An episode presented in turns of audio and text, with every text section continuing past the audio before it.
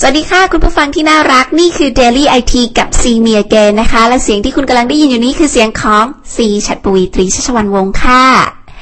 วันนี้หลังจาก Train IT จบไปเป็นที่เรียบร้อย แล้วก็ขอบคุณสำหรับทุก feedback ด้วยนะคะ ถึงแม้ว่าซีจะไม่ได้เช็คตลอดทุกวินาที แต่ก็เกือบจะเสี้ยววินาทีได้ที่เช็คอัปเดตว่าใครพูดถึงอะไรยังไงบ้าง แล้วก็บางคนเมื่อวานนี้ซีพูดถึงเรื่องของเสื้อยืดที่เป็นเสื้อยืดแล้วแบบ ข้อความต่างๆ ที่เป็น is not how geek you are is how geek you want to be อะไรเงี้ย ที่แจกให้ผู้ร่วมงานแล้วก็หลายคนบอกอ๋อเพิ่งรู้ว่าเสื้อยืดตัวนี้หมายความว่าอย่างนี้นี่เองอะไรเงี้ยมีที่มาที่ไป เดี๋ยวซีจะโพสต์รูปเสื้อยืดที่ซีวาดลายอื่นๆ ลงไปบน Facebook ซีด้วยนะคะ ก็ Facebook ซีมีเกนเดี๋ยวโพสต์แล้วจะอัปเดตให้ดูนะ วันนี้สิอยากพูดเรื่อง Facebook เพราะว่าในงาน Train IT อะที่ทุกคนไปเข้าร่วมซีเห็นยกมือว่าแบบใช้ Facebook กันแทบทั้งนั้นเลย ไม่ว่าจะเป็นคุณแม่คุณพ่อหรือว่าน้องๆนี่ไม่ต้องห่วงใช้ Facebook กันทุกคนอยู่แล้ว วันนี้คุณรู้ไหมคือหนึ่งปัญหาที่ซีกลัวที่สุดคืออะไรรู้ไหมคะการจับคู่กันอะ คือไม่รู้ทำไมนะคือเข้าใจว่าโลกยุคใหม่อะที่เป็น social network มันทำให้คนหายเหงาอะคือเวลาที่ซีเหงาอะ มันต้องมีโมเมนต์นั้น โอเคไหม ทุกคนต้องมีโมเมนต์ที่ตัวเองเหงา นิดนึง เราก็ต้องอยากหาอะไรทำแล้วแบบสิ่งนั้นน่ะ สมัยเนี้ยมันคือ Twitter Facebook หรืออะไรก็ได้ อยากอยากรู้ว่าวินาทีนั้นมันมีคนเหงาเหมือนเราอะไรเงี้ยอยากหาเพื่อนหรืออยากดูดูอะไรไปอะไรเงี้ย ทีนี้โอเค ถ้าแค่หาเพื่อนไม่เป็นไร แต่ว่าถ้าเกิดแบบจริงจังเลยออกเป็นนัดเดทกันเลยนี่หูนี่น่าเป็นห่วงมากนะคะ ตอนนี้ซีก็ไปอ่านข่าวของเว็บไซต์ thumbsup.in.th นะคะ ก็มีข่าวหนึ่งน่าสนใจมาก เขาบอกว่า เรื่องของปัญหาเว็บไซต์แนวแบบ พวกนัดเดท นัดบอร์ด พวกเว็บไซต์จับคู่ทั้งหลาย คืออะไรรู้ไหมคือคนไม่รู้จักกัน ใครก็ไม่รู้ เข้ามาทำความรู้จักคนโสดอีกหนึ่งคนได้เลย วินาทีนั้นจะมีคนโสดสองคนที่ไม่โสดอีกต่อไป วันนี้บริการจับคู่ ก็มีไลน์ใหม่ ๆ เกิดขึ้นมาเยอะมาก อย่างแอปพลิเคชันแชทที่คนใช้สมัยนี้แอปชื่อ Line เนี่ย จริง ๆ แล้วเขาก็มีการจับคู่อย่าง Line Match ในต่างประเทศด้วยนะ ในญี่ปุ่นนี่เป็นแบบนัดเดทนัดบอร์ดกันเลยอะตอนนี้มีบริการจับคู่รายใหม่ ชื่อว่า The Dateable สะกด The นะคะ แล้วก็ D A T A B L E บริการนี้ใหม่ละมาสร้างความหวัง ให้กับคนที่อยากมีคู่ เขาบอกว่าเป็นบริการที่ลดความเสี่ยงสำหรับคนโสดที่ไม่อยากจะโสดอีกต่อไปอยากหาแฟนอะ่ะ ให้เราไปเดทกับคนแปลกหน้าร้อยเปอร์เซ็นแบบไม่เสี่ยง แล้วเราจะเอาชีวิตเราไปฝากไว้ที่ใคร ใครจะมารับประกันว่าร้อยเปอร์เซ็นนี้มันจะไม่เสี่ยงอะเข้าใจปะเขาบอกว่าวิธีการของเขาคือ เขาจะหาคนที่เป็นเพื่อนของเพื่อนเรา บน Facebook มาให้ เออดิฟังเริ่มเริ่มฟังเริ่มเขาท่า ไปเดทกับเพื่อนของเพื่อน คืออย่างน้อยมีที่มาที่ไปว่า แกฉันไปเดทกับเพื่อนของเพื่อนแกคนดีสเตตัสเขาโสดอยู่แล้วแบบ แกว่าเขาเป็นไงอะไรเงี้ยคือคือเช็คได้นึกออกปะไม่ใช่แบบคนไม่มีหัวนอนปลายเท้า ไม่ใช่คนไม่มีตัวตน คือขึ้นรูปเป็นหนุ่มหล่อสาวสวย มั่นใจได้ว่ามีตัวตน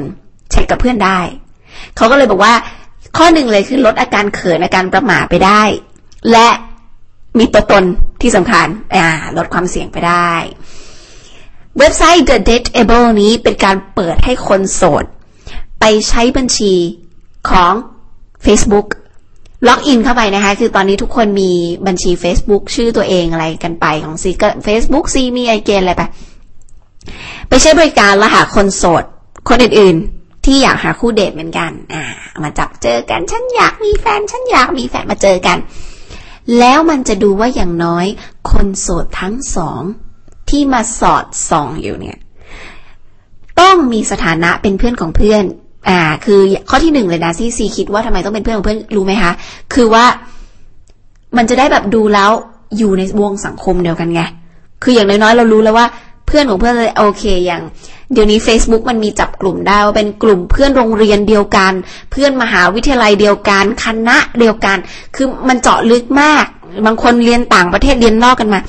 ก็มีเข้าสังคมกับกลุ่มเพื่อนเดียวกันอ่า นี่เขาก็เลยแบบว่าด้วยความที่เป็นเพื่อนของเพื่อนนี้ มันก็แอบจะมากิ๊กกักอะอะอีอะโอ้รู้เขาผ่าดูใจกันได้ แต่ว่าต้องเป็นคนที่ไม่แต่งงานนะ อืม ผู้ร่วมก่อตั้งคนนี้มีชื่อว่าไมเคิลบรอดสแมนนะคะ เป็นประธานเจ้าหน้าที่ฝ่ายเทคนิคของเว็บ The Dateable นี้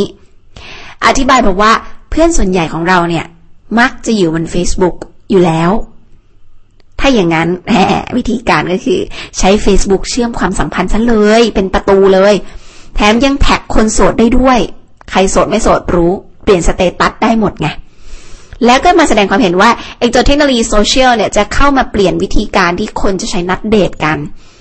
ทุกวันนี้นะจริงๆแล้วเนี่ย ยังไม่มีใครเป็นผู้ชนะเหนือคนอื่นชัดเจนในตลาดเว็บแนวนี้เลย จริงๆ ให้ซีคิดถึงนะซีก็ยัง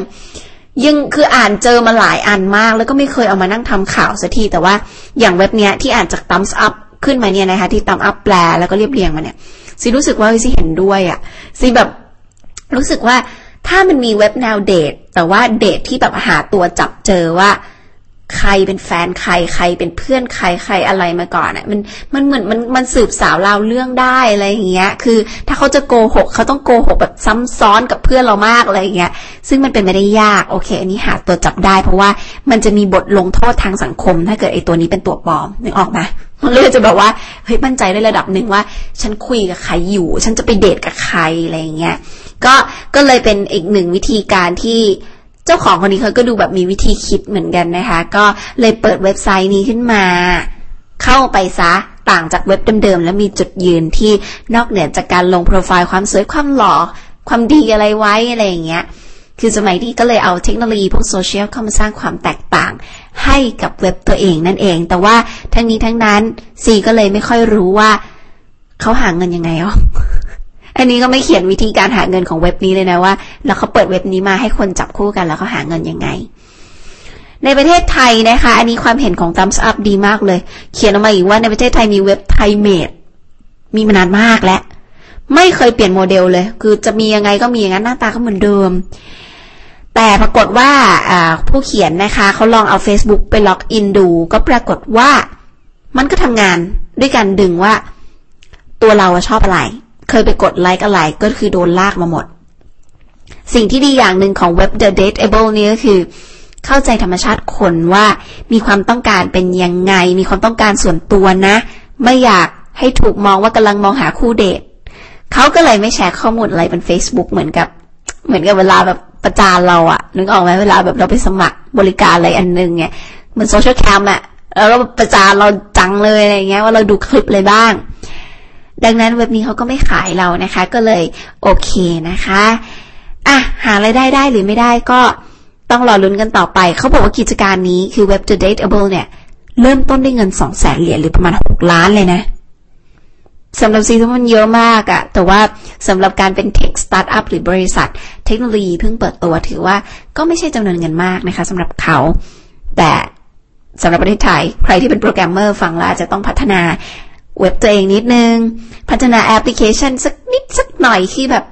ของแบบนี้มันมันอยู่นิดเดียวนะ ถ้ามันโดนใจนี่มันใช่เลยอะ่ะ มันก็หาเงินได้เลยนะคะ ก็เป็นเว็บอีกแนวหนึ่งที่ซีเอามาเล่าให้ฟังกันในวันนี้นะคะ แต่อย่างไรก็ดีอะ่ะซีขอปอลอไว้ตัวใหญ่ ๆ เลยว่า อย่าออกไปกับใคร ผ่านทางโลกออนไลน์ ถ้าคุณไม่แน่ใจว่าตัวตนเขาคือใคร เพราะเราไม่รู้ได้เลยว่า ถ้าเกิดว่ามันเกิดอะไรขึ้นกับเรา แล้วเราจะไปเอาผิดใครนึกออกไหมคะ เพราะฉะนั้นก็เพื่อความปลอดภัยกับตัวเองนะคะ อย่าแบบมองโลกสวยมากเลยอย่างเงี้ย คือแบบบริการออนไลน์ทั้งหลายคืออย่างซิคุยสัมภาษณ์ตำรวจไซเบอร์ สัมภาษณ์ท่านรองดีไอเอ่ยหรือ ใครต่อใครเอ่ยอะไรเงี้ยเขาก็ยังบอกว่า มันยังยากอยู่ที่จะไปตามจับอะนึกออกไหมสมมติถ้าเขาทำอะไรขึ้นมาอะไรเงี้ยโหแบบน่ากลัวมากนะคะ ก็ดูแลตัวเองกันดีๆด้วยนะคะ